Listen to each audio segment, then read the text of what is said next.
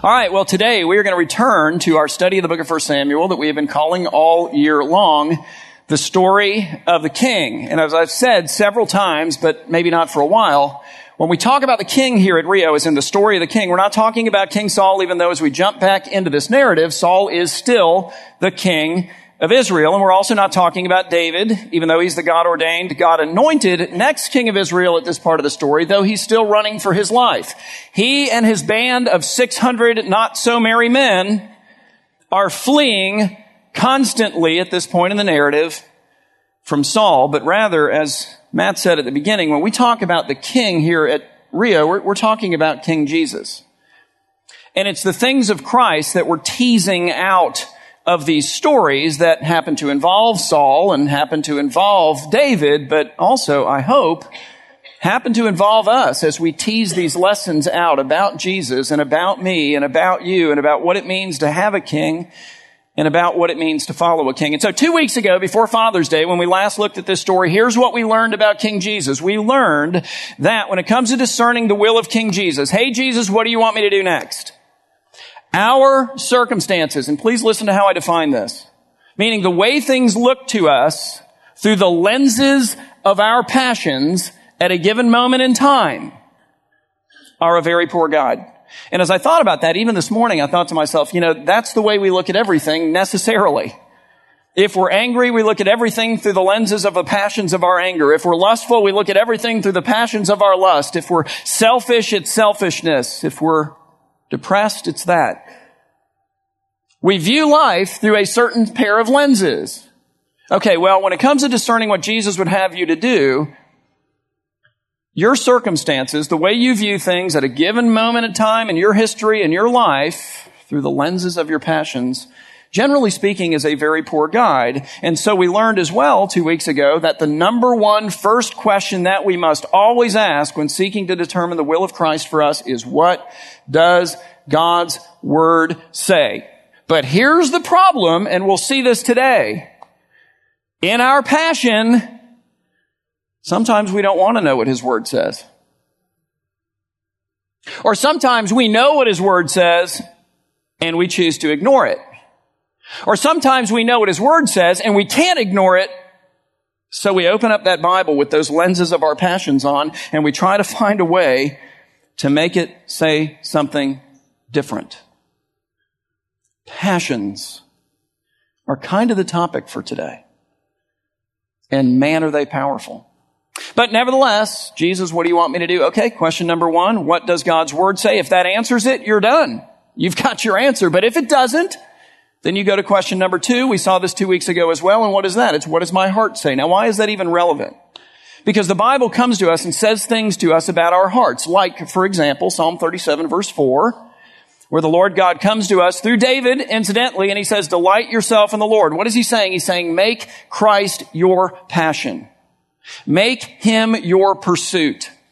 Make his heart and his mind and his nature and his character the thing that you thirst for and, and hunger for and long for and chase after more than anything else in life. Okay, when you do that, what will God then do? God will then give you the desires of your heart, which does not mean that if you desire a Ferrari, he'll give that to you. I've said that many times in the past. What that means is that as your mind becomes more like his mind, as your heart becomes more like his heart, as your nature and character become more like the nature and character of Jesus himself, guess what else will become more like his?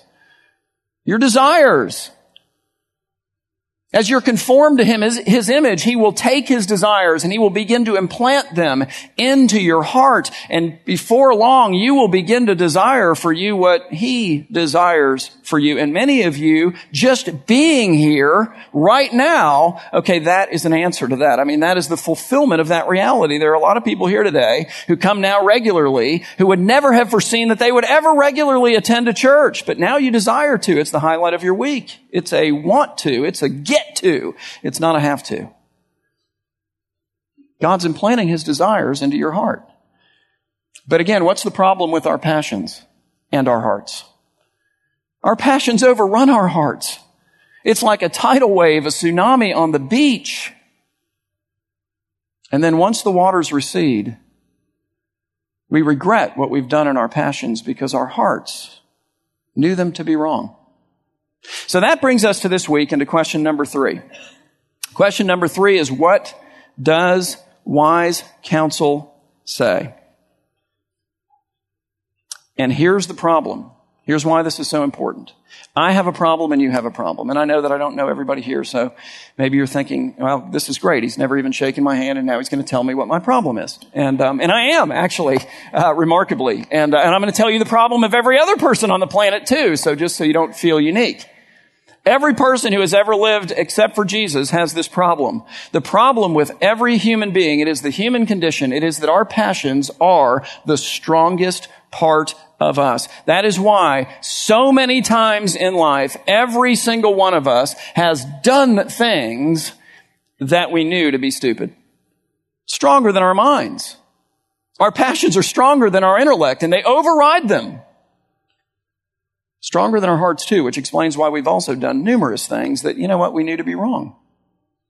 Our passions are the strongest part of us, which makes wise counsel very, very important. It means that every single one of us needs to have people in our lives that actually know what's happening in our lives, that we strategically, purposefully, intentionally, and in light of this, in wisdom, give access to our lives, who love us enough and are strong enough to step into the fits of passion that every single one of us are given to, and find a kind and humble and ironic way of saying, hey, um, you know what, this is really stupid this is stupid what you're about to do.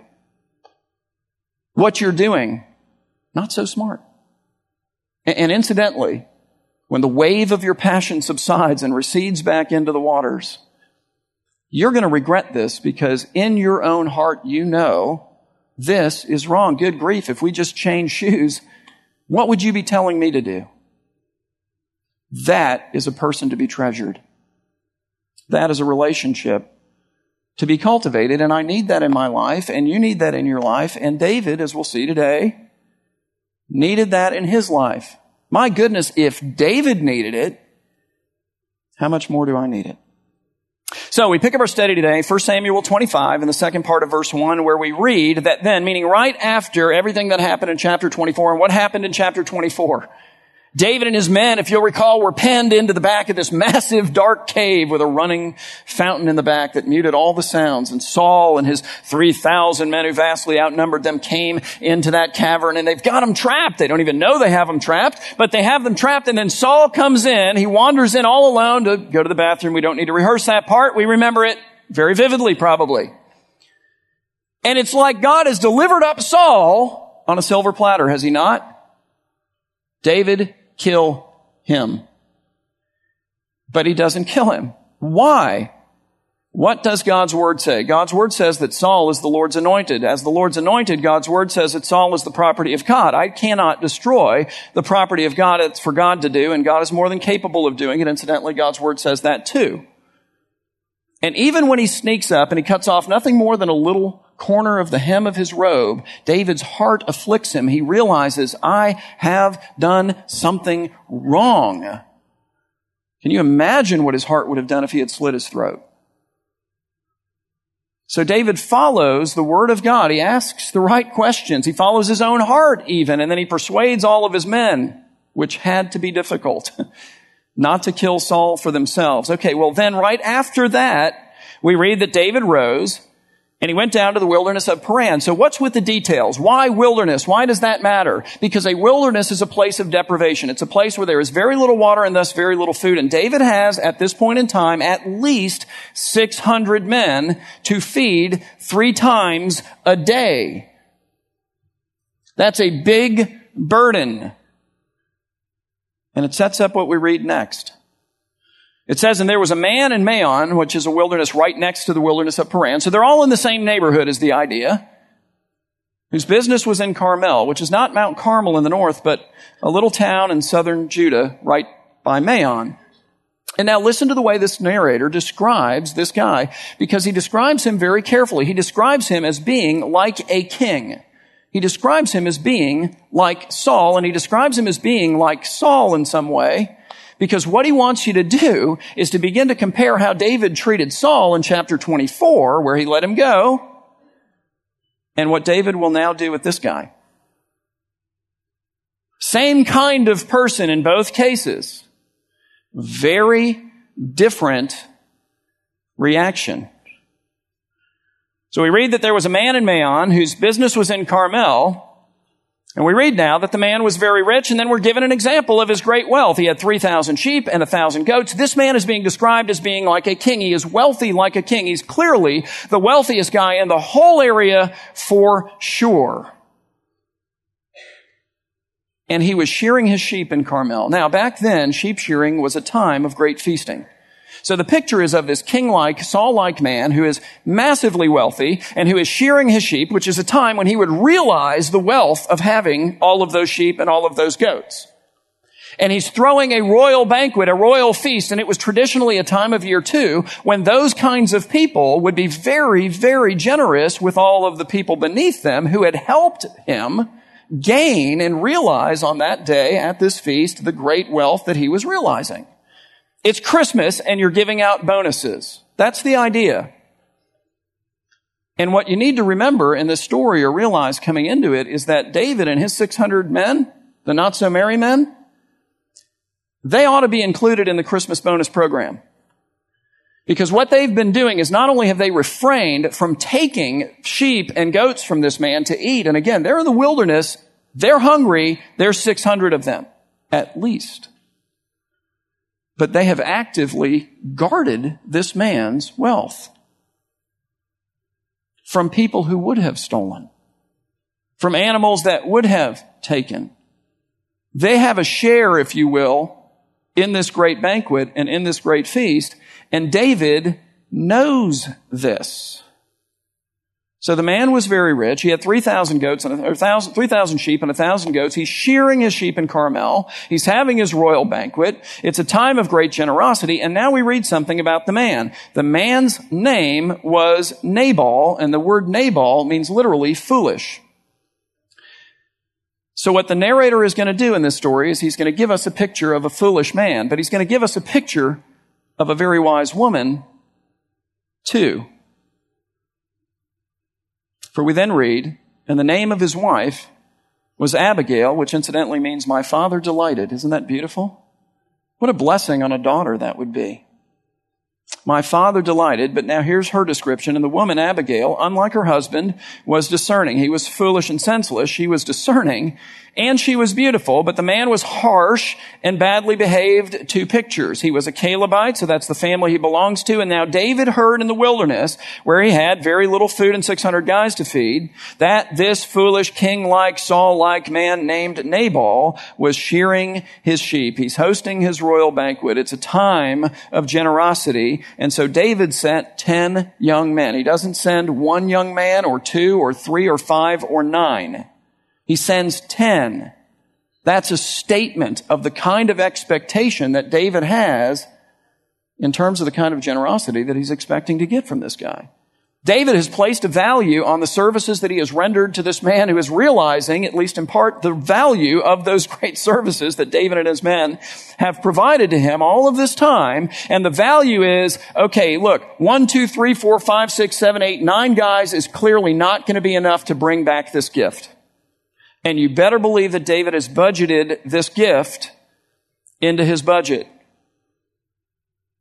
into his expectations, into how in the world am I going to keep all of these guys fed. David sent 10 young men. And David said to the young men, go up to Carmel and to Nabal and greet him in my name, and thus you shall greet him. So let me give to you what I want you to say to him. And it's beautiful. He says, peace be to you, and peace be to your house and peace be to all that you have. I hear that you have shearers and that your sh- shepherds have been with us.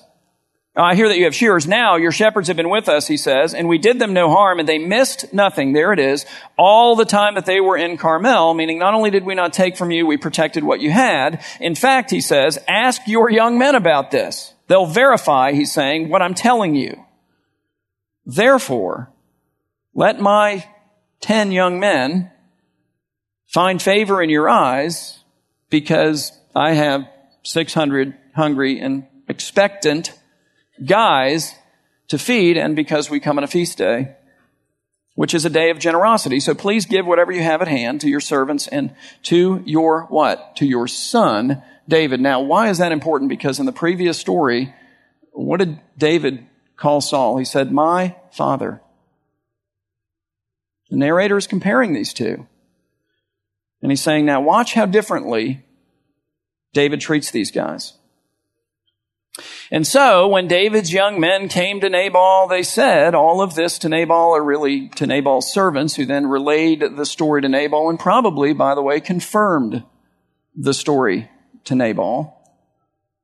And they did that in the name of David, and then they waited for Nabal's response. And Nabal answered David's servants, and here's the answer. Who is David? Who is the son, not of Nabal, but of Jesse? He's completely disassociating himself from David.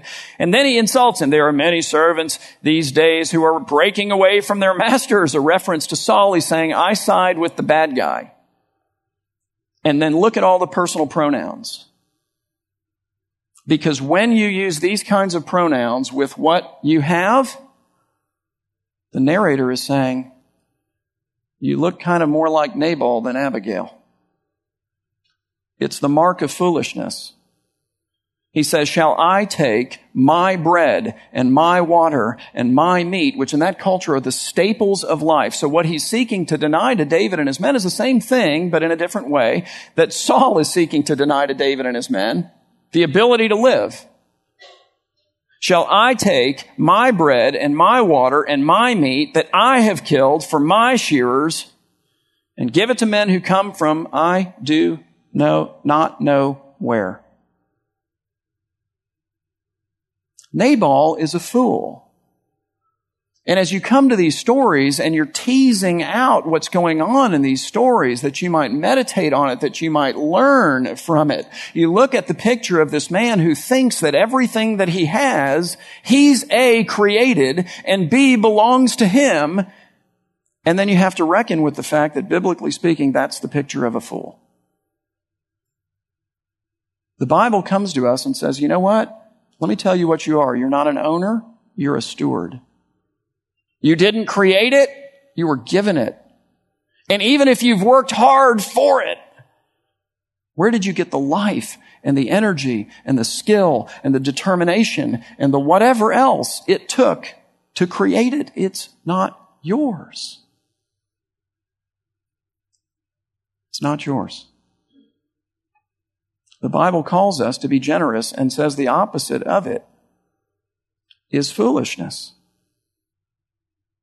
And so we get the picture of that in Nabal. Shall I take my bread and my water and my meat that I have killed from my shearers and give it to men who come from, well, you know what? I, I don't even know where.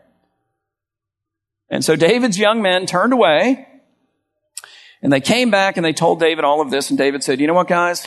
Fortunately, we've just experienced this with Saul.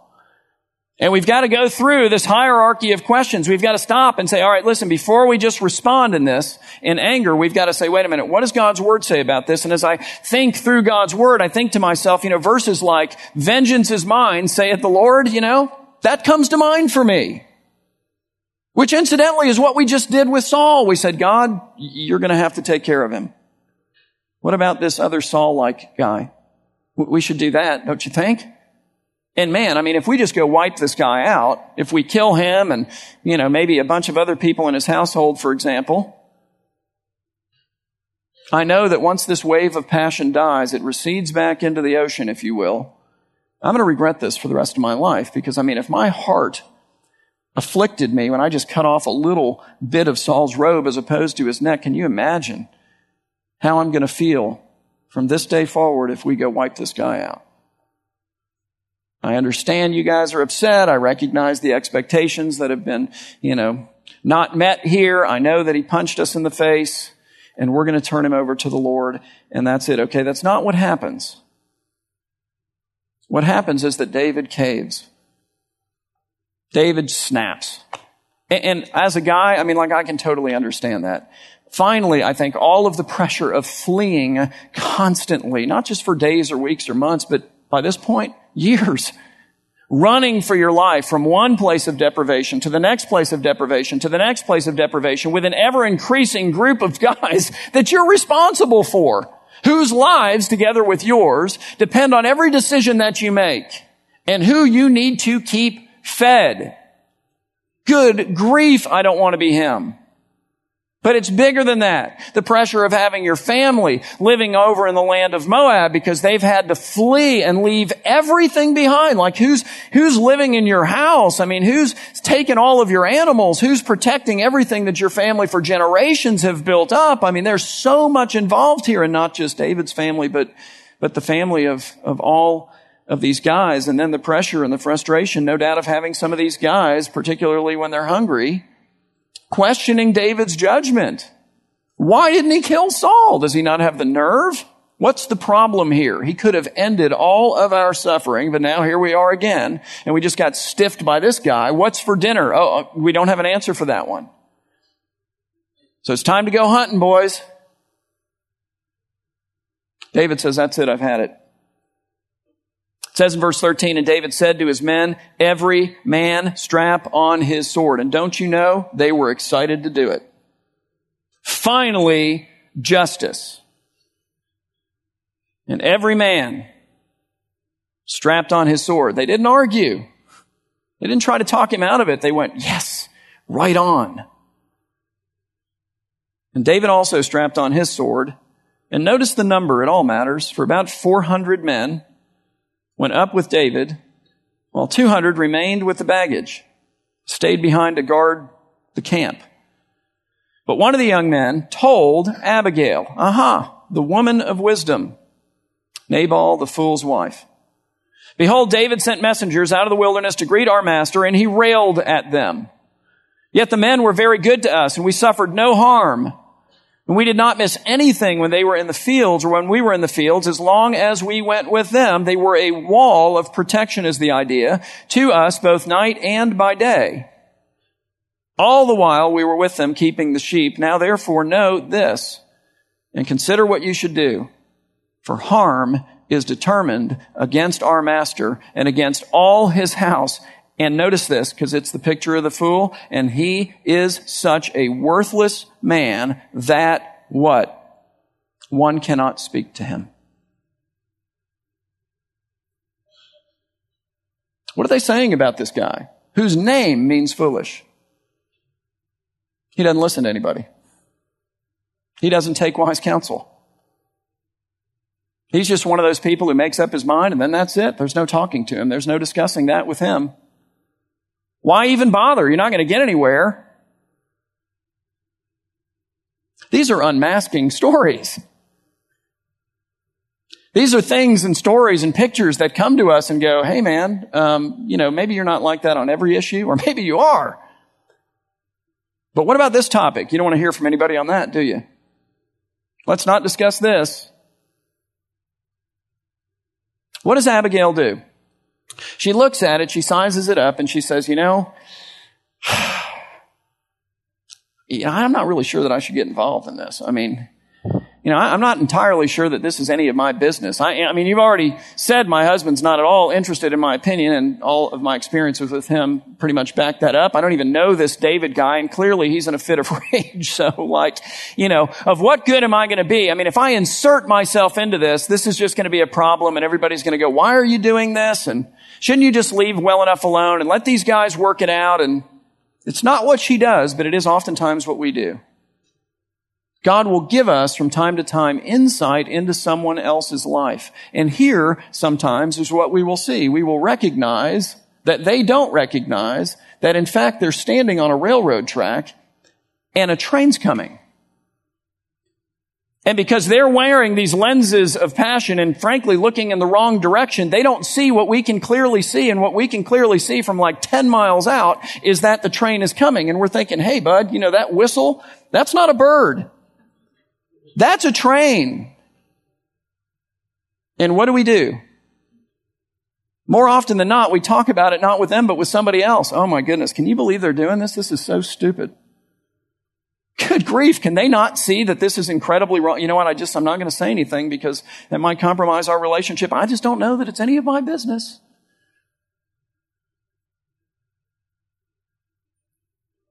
It's not what Abigail does. Abigail, at great risk to herself, springs into action. And in doing this, she saves not just her foolish husband and whole household, she saves David. Because just like Esau, that's why the number 400 mattered. Go further back into the Old Testament, and you see that story of Esau. Esau gets word that his brother Jacob and his family are coming. And he's been offended, has he not? So he gathers up 400 men and he rides to kill him. He's coming to kill Jacob. He's not coming to kiss him. He doesn't bring 400 men for that. What does Jacob do? Because Abigail does the same exact thing. He gathers up a huge and generous gift. Far more than 10 guys needed for this.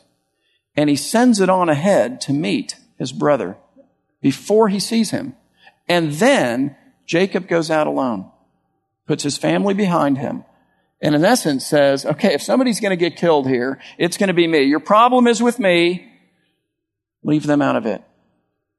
And he appeases the wrath of Esau. What does Abigail do? She gathers up like a 20 guy sized gift and she sends it on ahead of her. And then she goes on ahead and she comes to David as he's coming, having already received her gift. And she gets off of her donkey and she puts her forehead to the ground before him. And she says, and I'm going to paraphrase, but within the context of all of this, this is the, this is the bottom line. She says, my husband is a fool. He's behaved badly. Let me take the blame for this. It's substitutionary. She's the Christ figure in the story.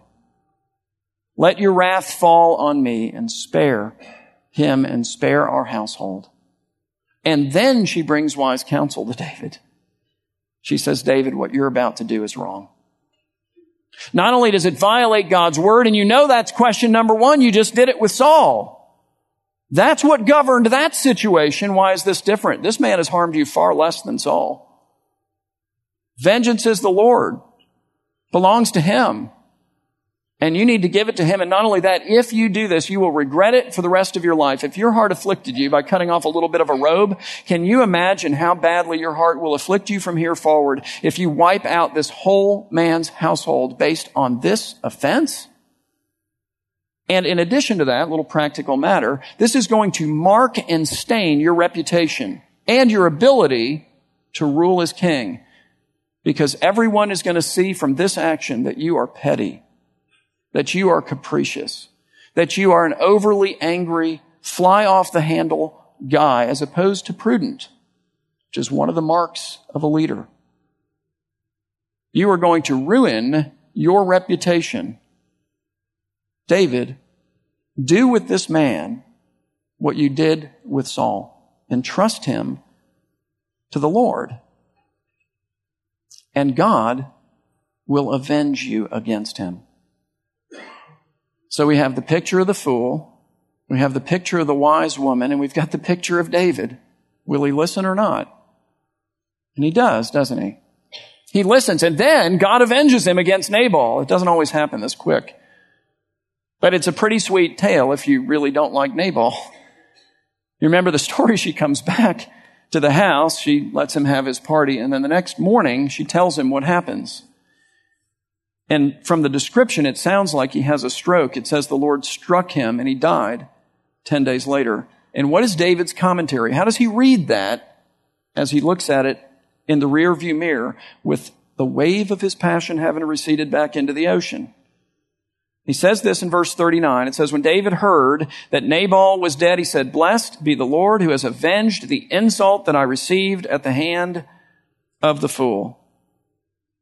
And who has kept back his servant, meaning me, David, from wrongdoing. The wise counsel saved him. The Lord has returned the evil of Nabal on his own head, and David learned that the Lord will do that too for Saul, will he not? And then David said and spoke, or sent and spoke to Abigail to take her as his wife. Man, that is a massive reversal between these two guys, isn't it? And she agreed. And David gained for himself not only a wonderful wife, but in, his, in that wonderful wife, a very wise counselor, which is, in my experience, typically the way it works. So So, when it comes to discerning the will of King Jesus, the first question is, what does God's word say? But watch out for your passions, because they'll drive you to walk right past the Bible. In your fits of whatever, they'll drive you to somehow forget, and forgetfulness in the Bible is intentional. It's not, I forget where I put my keys. It is a moral failure. They'll cause you to forget what you know to be true. Or to say, well, I can't ignore it, but I, maybe I can change it somehow. So then if that doesn't work, second question, what does my heart say? Because when you delight yourself in the Lord, He'll give you the desires of your heart. He'll implant them into your heart and your heart will then become a wise and capable guide of what your king would have you to do, but it can also be overrun. Can it not? It can. So then question number three, what does wise counsel say? Because our problem, guys, is that our passions are the strongest parts of us, which is why we do things that we know to be dumb and that we know to be wrong. And what we need then are godly people. People who know the voice of the king to bring to us the voice of the king. People who are involved in our lives on purpose, with whom we have committed to transparency, and people who love us enough to tell us the truth, which is sometimes, hey man, um, that whistle, yeah, it's not a bird. That's a, that's a train. And how can I help you get off the tracks? So I want to close by asking you three things. Number one, if you had to stand up and you don't, so don't freak out, okay? But if you had to stand up right now and identify two people who fit that description, who are they? Because if you don't have an answer to that, then that's your charge. That's what you need to now go find. You need to go find two people, godly, who fit that description or who you can help make that fit that description, who you intentionally approach and invite to have a voice in your life because you'll find it's often the voice of Christ in your life. Secondly, are you willing to listen to wise counsel or are you one of the people who, and you've actually heard people say this to you, yeah, man, he just doesn't listen to anybody or she just, you know what, forget it. Don't even, don't even go there. It's not even, it's not even worth it. Just because you have to take the picture of Nabal seriously. Because it may be that the people who love you are trying to tell you that you're on the railroad tracks and it's the whistle of a train. Lastly, who do you need to bring wise counsel to? Because as you look into their lives, they're standing on it. In fact, they're tied up on it. you know that unless you intervene, okay, it's going nowhere. And maybe even other people agree with you on it. Oh man, this is going to be bad. You know, here it comes. The train's arriving in three minutes. And who do you need to take that to? to take the risk. Abigail took a risk. She may have been met with the displeasure of David.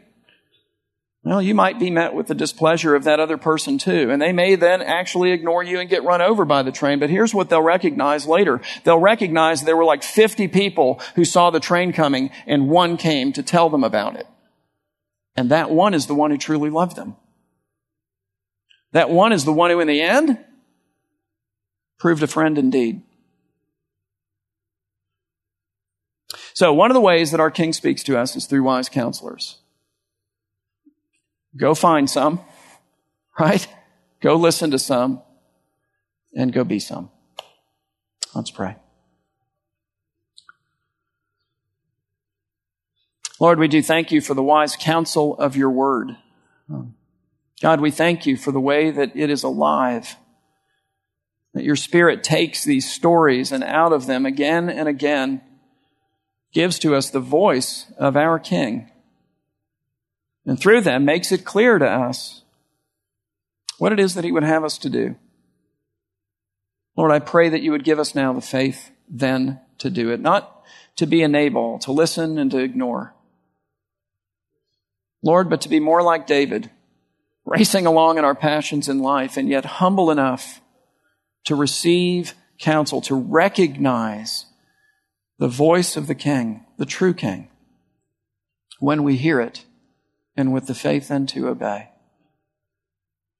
Lord, we pray that you would do this for your glory and for our good. In Christ's name, Amen.